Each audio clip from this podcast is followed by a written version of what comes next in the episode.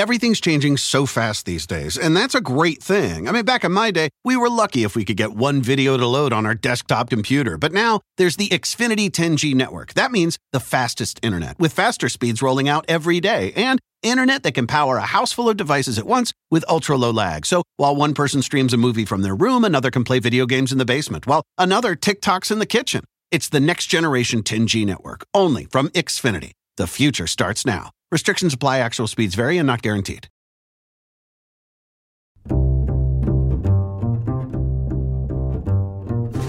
I'm Alan Alda, and this is Clear and Vivid conversations about connecting and communicating.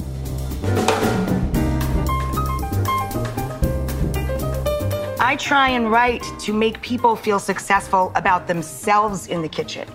That's the part I want to communicate is that you'll feel better if you do this a little more often. It'll make you happy. It'll fill up your soul. You'll feel good about yourself. You'll spend less money. You'll be healthier. You'll just feel better if you cook.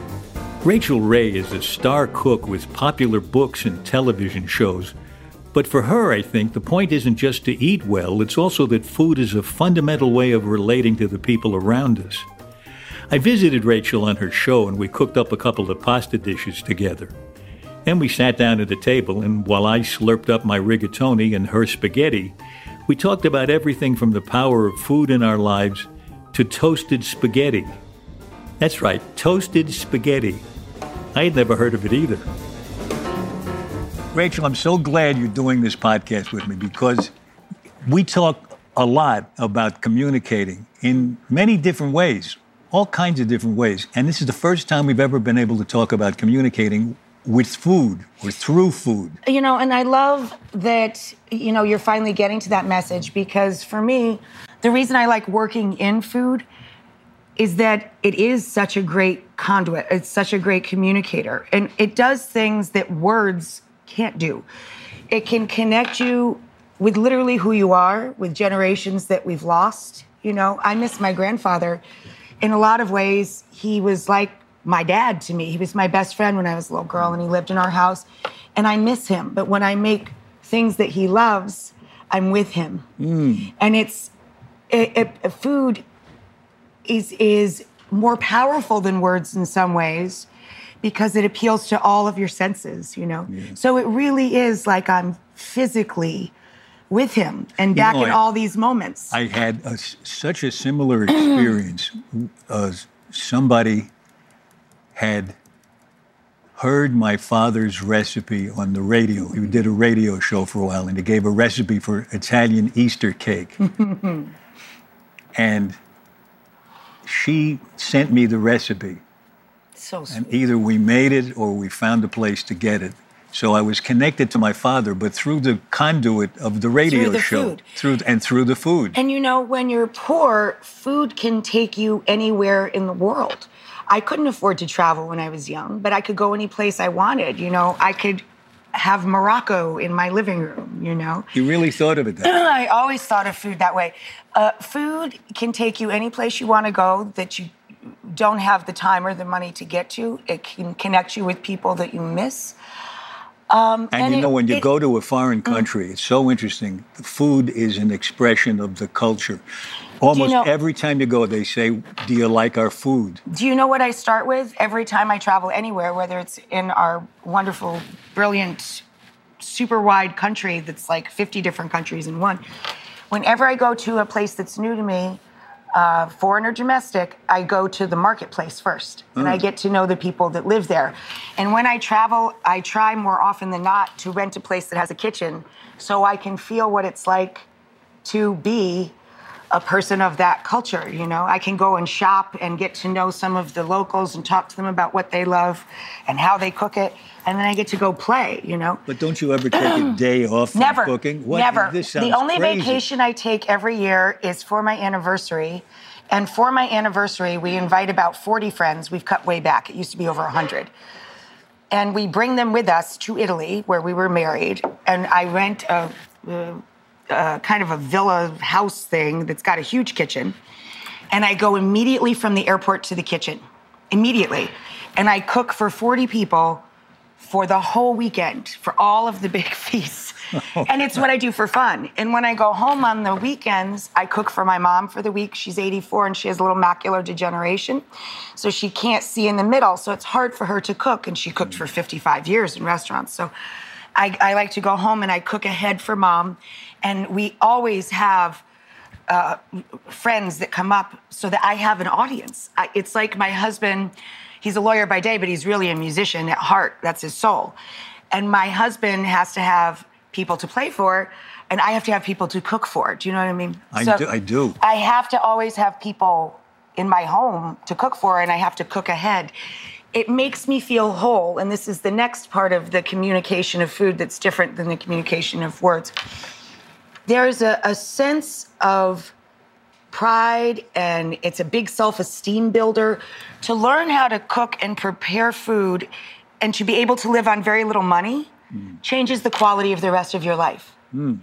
If you can take a little bit of money and go to the grocery store and know how to take dried beans, root vegetables, one chicken, and use all of the parts of something, and to be able to sustain yourself for not a lot of cash, it's a huge factor in your life. You know, you never get scared that you're going to run out of this or that.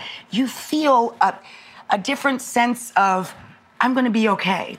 It's like a security blanket knowing how to cook. That's why I think it's so important to teach children and to make them comfortable being in a kitchen from the time they're little, little babies, literally.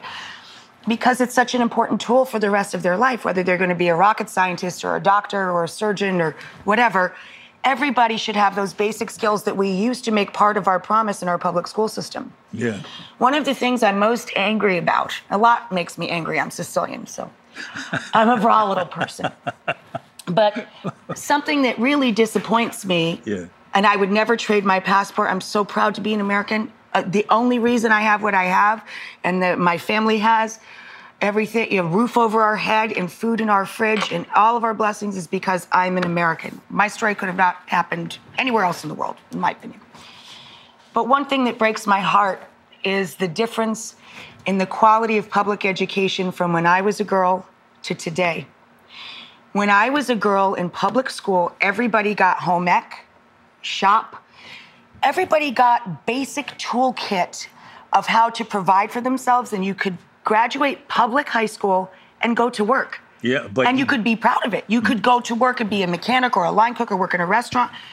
You had life skills that are necessary, in my opinion, but you also had training, so you could literally leave high school and go to work, and you had time together to socialize we had recess and it was a big deal. Yeah. We had long lunch times, long lunch periods.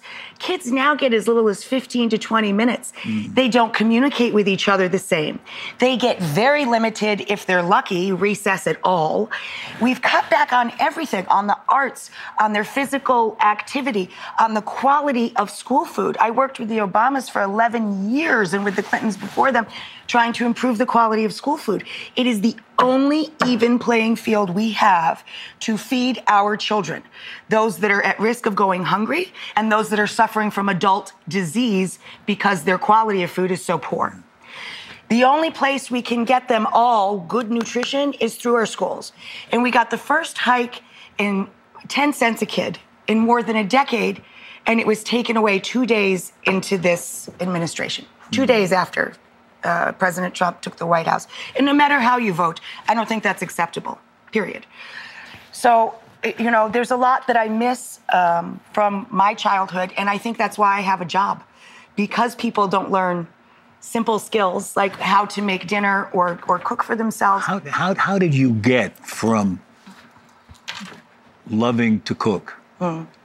to being so good at communicating that to the rest of us. You, I mean, you're an extraordinary communicator. I of- think that that's my grandpa. Um, was a very a creative man. Here's an example. He was my best friend when I was a girl, and he used to play cards, tres and scopa, with his friends, the Runzo boys. And we would get the Italian paper, which you could only get like once a week, you know, at the big newsstand. So he'd bring home the OG in Italia, but it was old, you know, several yeah, days too yeah. late. And I, uh, I, we had a shortwave radio that never worked. So he would put on a headset and pretend like he was listening to the game, but he was reading it from a days old paper. But he'd he'd react as if it was all being played out in front of his friends. So he, w- he was he would perform for them. he them. was the first theater. Oh, right, exactly. So he was terrific at that. And when I was a little girl, he valued reading and his ability to read in English so much.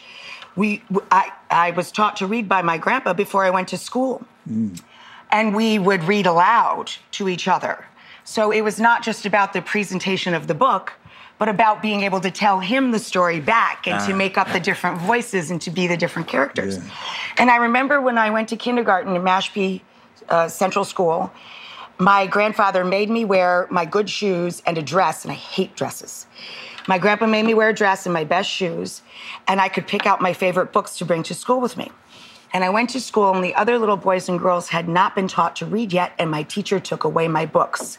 And I immediately burst into tears. Why did she It take went away your downhill books? because What- the other children didn't know how to read yet. You mean So I wasn't allowed to have books. Unfair to them. Right, because the rest of the class didn't know how to read yet. So I was going to share my books with everybody, but my teacher took them away. And then I got made fun of because all the other kids were in dungarees. They call them jeans now, but my mom used to call them dungarees. Everybody else in dungarees in their cool new sweaters, and I'm in a dress and like Italian dress shoes. Yeah. So I got made fun of for that. And then when it really hit the fan was when we went to lunch. We had lunchtime, right? And then nappy time after lunchtime. Well, everybody else takes out their like, you know, their Cheetos or Doritos or their Poppy Tart things or whatever they have, or the bologna sandwich. I pull out my lunch. And he packed my favorite lunch, which is a sardine sandwich. and my lunch smelled so bad. All the other kids called me smelly. Smelly. So I have no books. I'm dressed different from everybody. I was ostracized in kindergarten. Thank God the gas crisis came along. Our restaurants went bankrupt and we had to move to upstate New York because clearly I'd have never had a friend in all of school if I had stayed in Cape Cod. And from that, you became a TV star. yes, that was my training. Exactly. Plus, I think anybody who's got a Sicilian blood in them anywhere, we are really good at being overly dramatic about absolutely everything.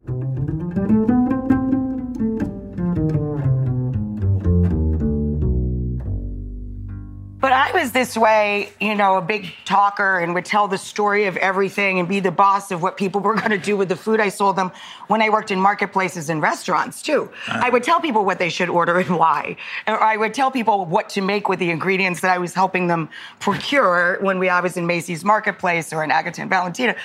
Like, I'm just bossy and I like to talk a lot. Well, yeah, but you talk about interesting things. For instance, you you you seem to like to attach a historical story to the food. I do because I think that it's really important, especially in a country as young as ours, uh-huh. to understand the importance of our origins, where we all come from and where our food comes from, and uh, the life skills that are a component to all of these things. I'm a curious person, and I think you remain curious if you continue that learning process. And you're, if you're always gathering information, you want to share that information. That's the point of it, is It, to it- it makes the food taste, and I wouldn't say it makes the food taste different, but it gives you a different angle on the food. There's an, an extra pleasure associated with it if, if there's an interesting story, like like there the is. pasta that we made Exactly. on the show uh, with the four uh, ingredients, and it goes yeah. back hundreds of years, Yeah. and the difference between Pecorino Romano and Parmigiano. Now, because you said that you had a four ingredient recipe that goes back, dates back hundreds of years, yes? to uh, 1841. Wow. Yeah. And it's the first time, apparently, that pasta and tomatoes were mixed in the same recipe. 1841, that's late. You would think it'd be much earlier. You think it would have happened much earlier? yeah, with the, the, guy who came back from China. He says, I got this pasta. Who's got a tomato? And a beautiful marriage is made. On Rachael's show, we had each made one of our favorite pasta dishes. My recipe has a twist that usually comes as a surprise, even to experienced chefs like Rachael. You don't boil the pasta. Instead, the dry pasta soaks up the flavor of the olive oil and the juice of the tomatoes and cooks in that. Now, I learned this recipe in an interesting way. How? On my 50th birthday, Arlene, my wife, took me and a couple of friends, a few friends, to Florence to take cooking lessons from Giuliano Bugialli. Wow! It was wonderful. Earl, all morning long, you cook and drink wine. I was married in Florence, so Oh, this, that's right, This yeah, is why yeah. we're, we're right here. And then you eat the pasta, you eat whatever you Oh. make, and then you go to sleep. Now mine. Then it was Rachael's turn to cook, and her recipe also had a surprise twist, at least to me. So to make mine, you start with dry pasta. Also, there's a lot of similarities to his. You toast the spaghetti so that the pasta itself is nutty and fragrant. How do you keep the spaghetti in a toaster? Very carefully, Alan. Very carefully. You toast the spaghetti in a little bit of butter and/or olive oil, your choice. When it's brown and nutty. When we were cooking together, Yeah. you kept talking about toasted spaghetti. Yes. What the hell is that? I, I tried to figure it out, and I couldn't. I couldn't It's get. exactly what it sounds like. When you toast anything, you develop its flavor. In food, color equals flavor. So when you're cooking a steak, you want that reddish brown crust and crunch on the outside. You want to develop the sugars in the protein. When you're cooking a pasta, if you toast it first, it develops this nutty undertone. If the if the spaghetti turns brown in the pan before you add the liquid and you cook it in the liquid, two things will happen. The, you get more starch because it's cooking in very small amount of liquid instead of in a large pot of boiling water. And if you toast it first, you have this other layer of flavor because of the process of toasting the pasta. so what, to make pasta toasted, You you, put, put it in a pan with butter what? or olive oil. Butter or olive oil. And you heat the pan to about between medium and medium high. And you add the pasta and you brown it, brown it, brown it. When it's really nutty and fragrant, per pound of pasta, you add one quart of liquid water, chicken stock, whatever you like. and at this point, you start boiling it. That's right. Then you bring it up to a boil and Yeah. you let all of that liquid absorb. It's kind of like making a risotto, but you're doing it with pasta rather than sugar. I never heard of rice. this. This is so interesting. Yeah. But uh, when you talk about this, you talk like a chemist. you talk Well, about the little bit of sugar content. food, yeah. how, how did you get uh, hold of that information? Again, it's all that, you know, if you're a curious person, you're just a curious person. Why you, does that? Did you study this at a No, no. I went to school for communications and economics and all the things. I didn't need to go to school for food. You know, I went to the Culinary Institute of my mother. We all grew up working in restaurants from the time before we had working papers. My mom did not like strangers watching her kids. So we had very few babysitters over the years. My grandpa was my caretaker when I was little. He lived with us until he passed away. Yeah. Um, and my mom would take us with her to work. We would go to the restaurant with mom, and we'd sit in the back booth in the kitchen, do our homework, and you know, uh, go about life, so we could be near mom. She could keep an eye on us. Uh, I mean, we were all cleaning out walk-ins, peeling shrimp, uh, helping unload big boxes. Way before we had working papers, she should probably be in jail for breaking child labor laws. But you know, it, it it does so much for you for the rest of your life. It makes you appreciate work. Work is a privilege, it's not a right. And you really get to love that feeling if you work from a very early age. It becomes a necessary part of your day. I don't relax well. I, I, I don't I don't like the feeling at the end of the day unless I've been busy at things. Yeah. And I need to exhaust my mind and my body, and it's because that's the course of my life. My grandfather was a stonemason, and he would work all day, go home and tend his gardens literally all night. And if the northern lights would come out, he'd go wake his children. My mother was the first of 10. He was one of 14. He would go wake his children and bring them outside so they could see the light show, the free light show, and he'd sing to them. Oh. And when did he get any sleep? he didn't. That's the point. That that's who I come from. It's more important to have a quality of life. I don't think that quantity and quality uh, should be uh, equal things. You know, I, I don't want a lot of free time. It's more fun to be awake and alive and thinking and doing things and singing and telling jokes and telling stories and cooking is so much more fun than sleeping. Sleeping's a bore. You know what I mean? It's like, it's like a real drag. I get a lot of work done while I sleep. so do you, do you, when you cook for people, yeah. do you think about the people while you're cooking, or are Mm-hmm. you just in the cooking zone? I can't stand it when people ask me what my favorite meal is because anybody that cooks for a living or anybody that really loves cooking, you're never cooking for yourself. You're always cooking for the, the person, uh, you're thinking of them when you're making that food. If I sit home just by myself and I, I'm not cooking for my mom or my husband, I make something very simple beans and greens, you know, white beans and some escarole and some chicken broth. Or I'll make a sandwich or something. Or, or scrambled eggs, I love. And you can mix in anything in the fridge the, what makes me excited about cooking is who I'm cooking for. Mm. The point of cooking, uh, another way that food communicates, it fills your soul. It's a really kind of a, a spiritual, it's almost like a meditation. And to make that the most complete is to cook for someone else. To see that look, it's like when a kid opens a present they really want versus the underwear or the socks or the pajamas. You know that yeah. face when they open a box and they're like, yeah. oh yeah, love that. You know what I mean? Yeah. But when they open something wonderful, it's like, ah. When you cook for people, you're going for that every time. You want to see, even if it's a scrambled egg or, or grilled cheese, you want them to take a bite and just be able to see on their face I can't stand not seeing the first bite if people come over to dinner. yeah. Even if I'm still doing nine things, yeah. I have to just pe- peek in and make sure that that first bite gets that look.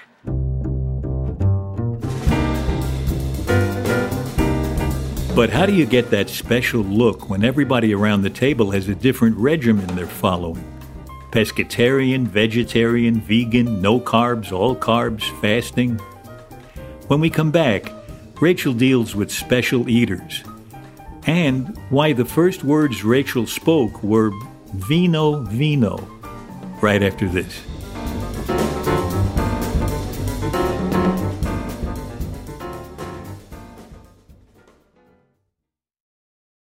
Everything is changing so fast. I mean, back in my day, we were lucky if we could get one video to load. But now with the Xfinity 10G network, you can power a house full of devices at once with ultra low lag. The future starts now. Restrictions apply, actual speeds vary and not guaranteed.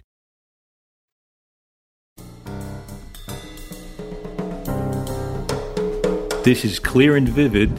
And now back to my conversation with Rachael Ray.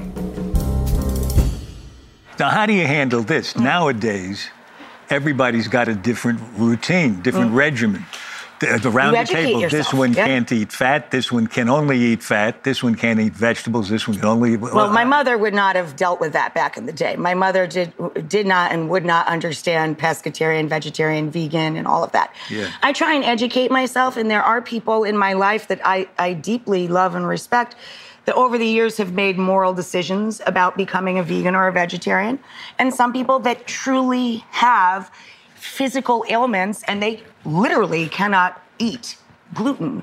Yeah. And I get that. And I and I have had to educate myself as to how to cook that way. On the other hand, there's people that are just kind of fussy or it's chic for them. And you cook for them, but you resent it.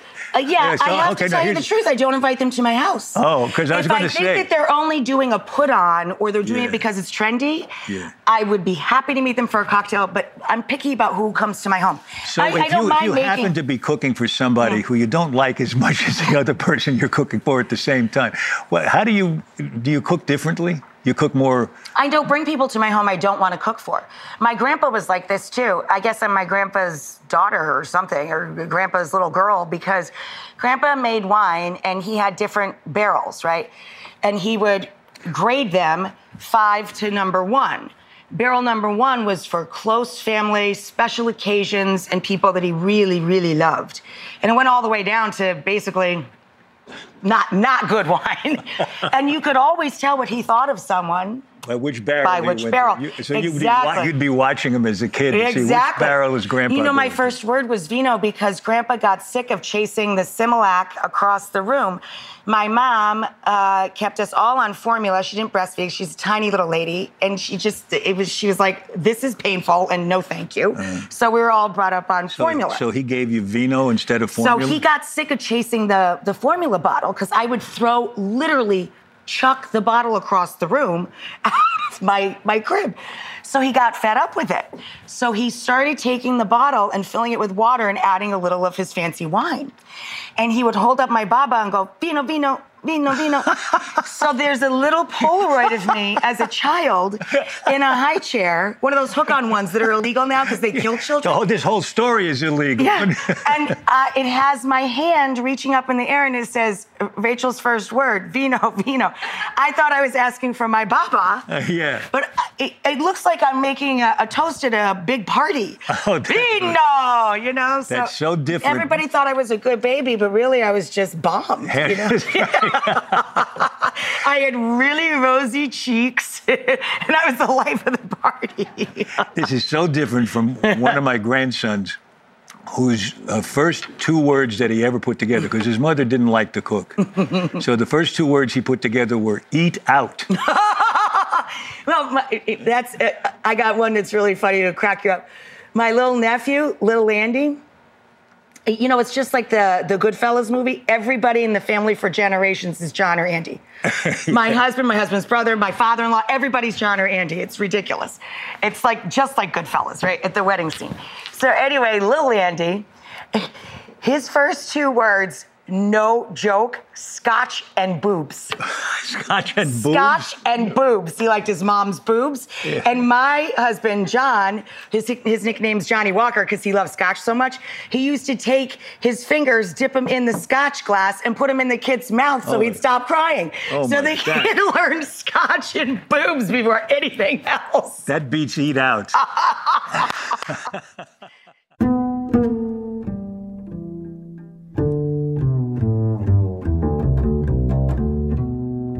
I want to hear some more about how you communicate about food. For instance, it seems to me one of the most basic things, one of the most important things that we communicate with are directions, like how to get to my house, uh-huh. how to cook a meatloaf.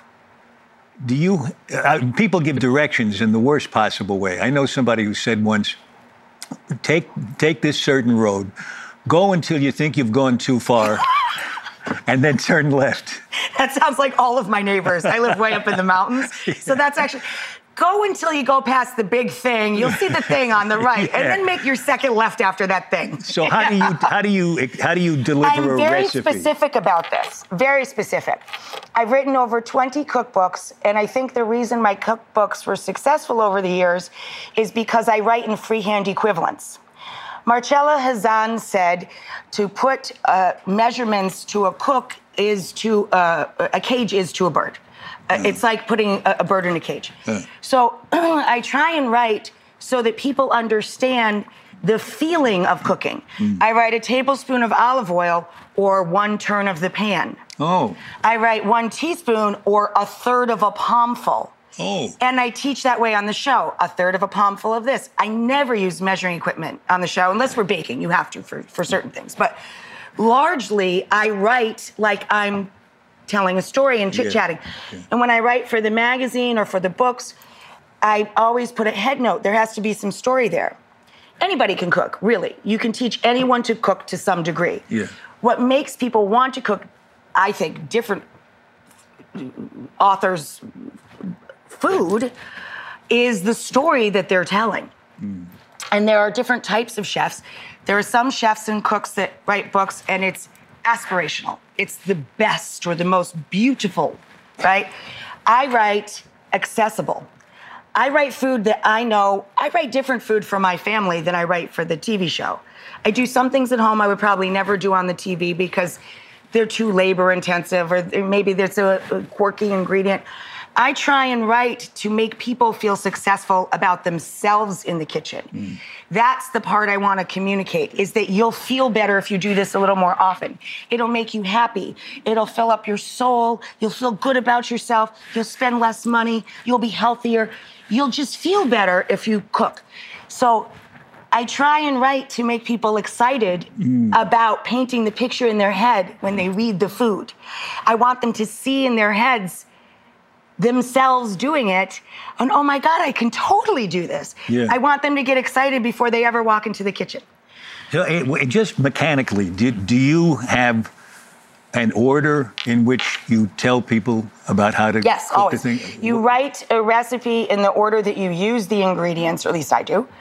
Um, and you write the method in the way that makes the most sense for pockets of time. While this thing is moving forward, you could be doing this thing over here. Uh, so and I always write everything, every single recipe I've ever written for the television show, everything I've ever cooked in my entire house, everything I write for the magazine, all of those thousands of things started with pencil and paper. I have to write with pencil and paper first, or I can't see it in my head. Yeah. I don't hmm. know why that is.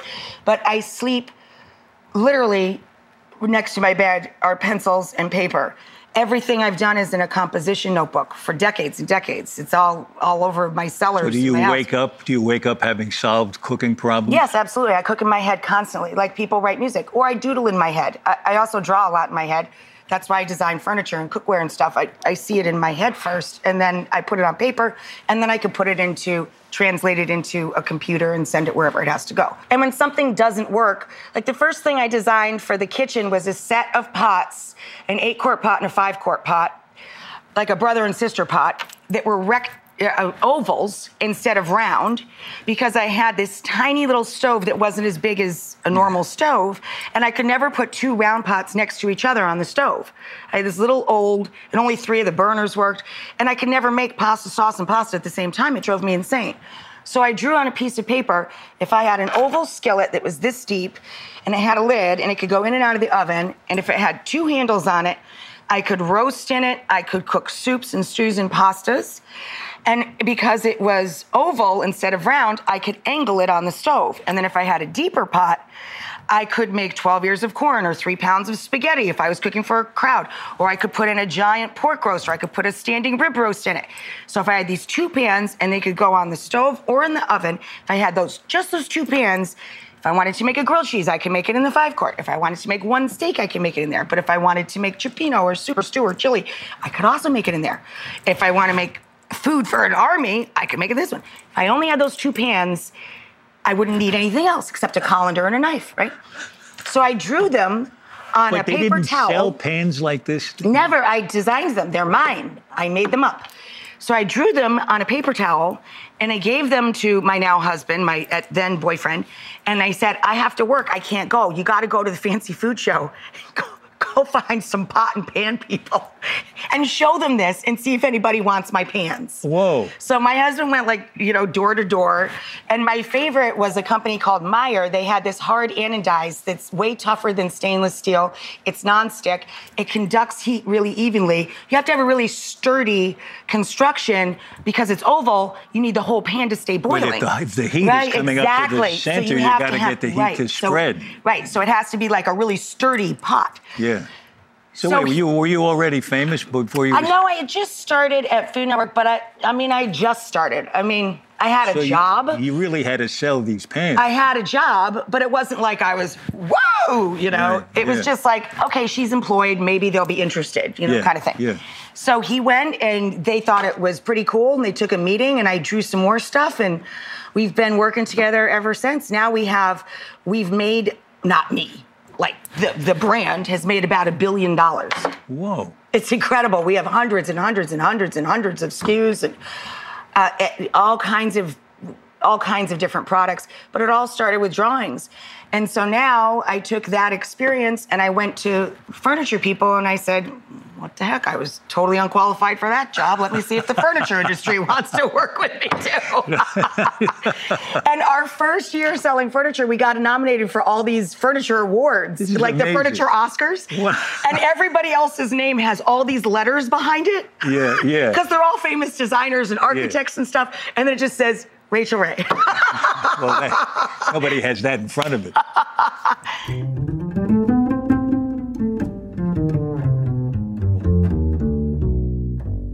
What else do you design? Do you design clothing? I just I funny you should say that, Alan Alda, because I just started designing accessories and they come out this March, this spring. So handbags. What, like what's an accessory?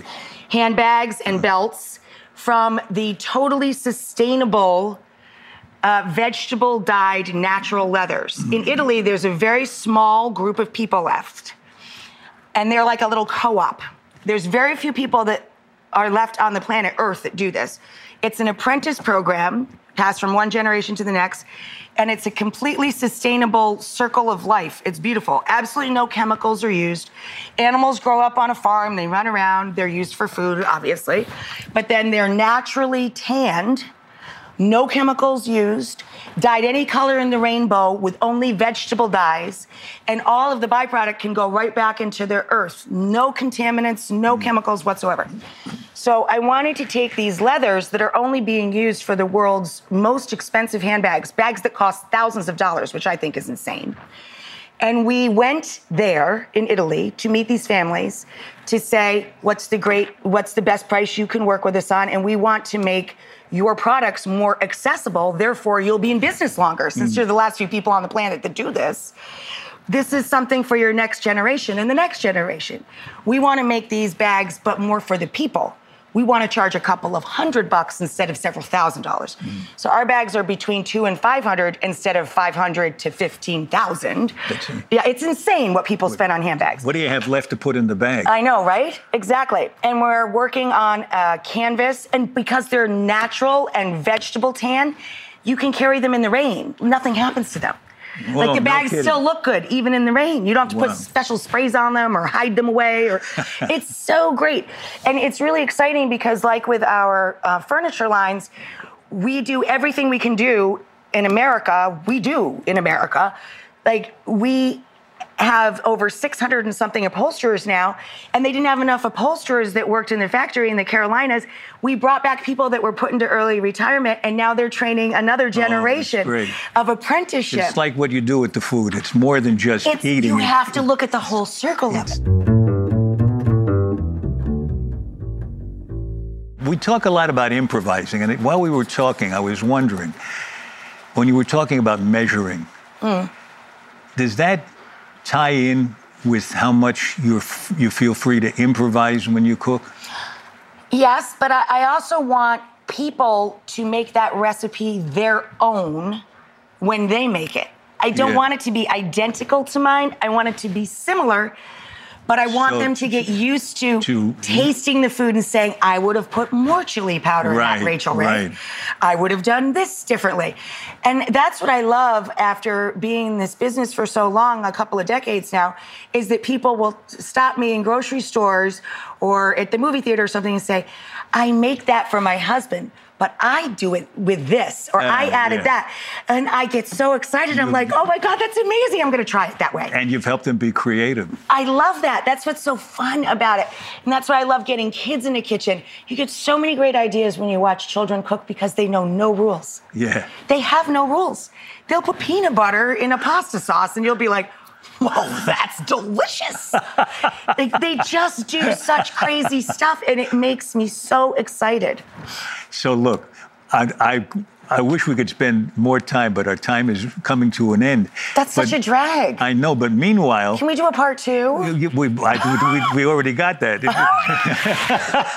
Sounds like Rachael, just shut up. Say goodnight, Gracie. No, uh, before we go, can we do our seven quick questions sure. that invite seven quick answers? Mm-hmm. Here's rapid fire questions. Yeah, people have tried this for decades, Alan yeah, Alda. Let, know, just let I you know. know hasn't worked yet. There's nothing, nothing that's a short answer that comes out of this big mouth, but I'll try. So I'll try. these are questions mainly vaguely associated with communicating. Okay.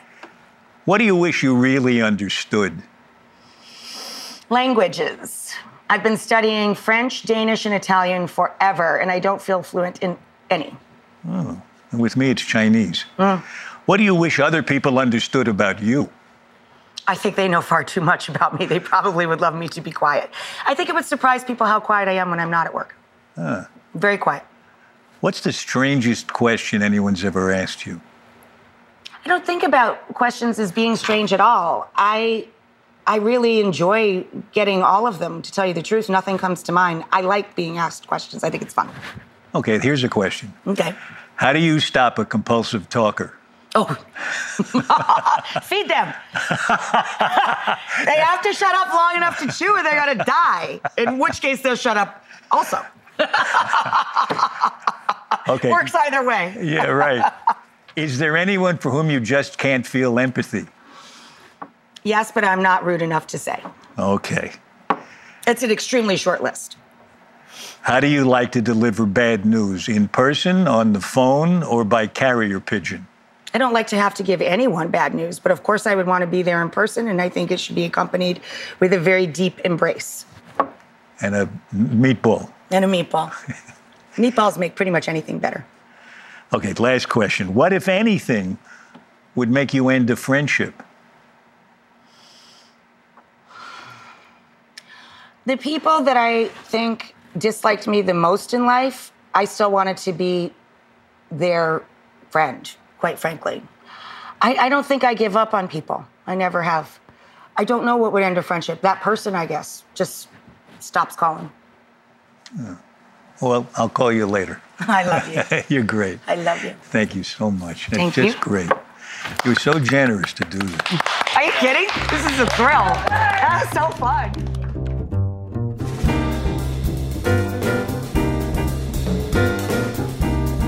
This has been clear and vivid.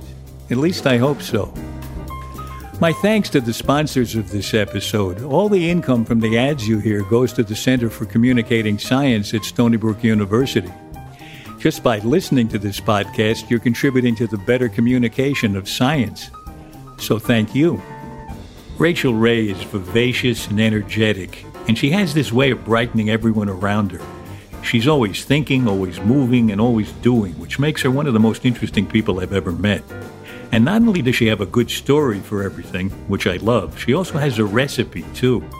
And she really thinks about how to pair food and people to inspire conversation. That's an art in itself. Rachael's program, The Rachael Ray Show, is nationally syndicated, so visit rachaelrayshow.com for details about where and when to watch. You can also find all of her cookbooks, recipes, good advice, and much more on her website. This episode was produced by Graham Chedd with help from our associate producer, Sarah Chase. Our sound engineer is Dan Dzula. Our tech guru is Allison Costin. Our publicist is Sarah Hill. You can subscribe to our podcast for free at Apple Podcasts, Stitcher, or from wherever you listen. For more details about Clear and Vivid and to sign up for my newsletter, please visit alanalda.com. You can also find us on Facebook and Instagram at Clear and Vivid, and I'm on Twitter at Alan Alda. Thanks for listening. Bye bye.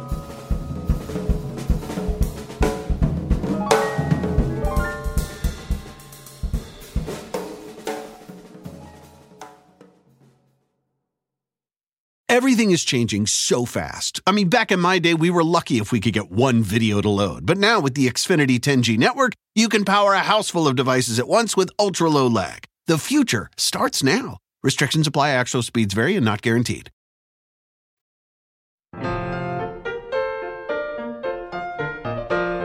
Next in our series of conversations, Jaron Lanier.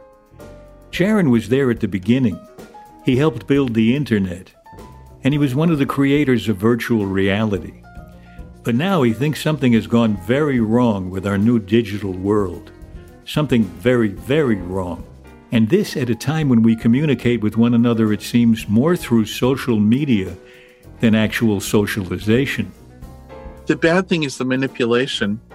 The problem is that these platforms, and I mean specifically things like YouTube, Facebook, Twitter, um, the only way they can make money is when somebody is paying them out of the belief that they'll be able to manipulate the users. That's their only economic incentive. There's nothing else. Jaron Lanier, next on Clear and Vivid. Subscribe and listen for free on Apple Podcasts, Stitcher, or wherever you like to listen. And find me online and on Twitter at Alan Alda.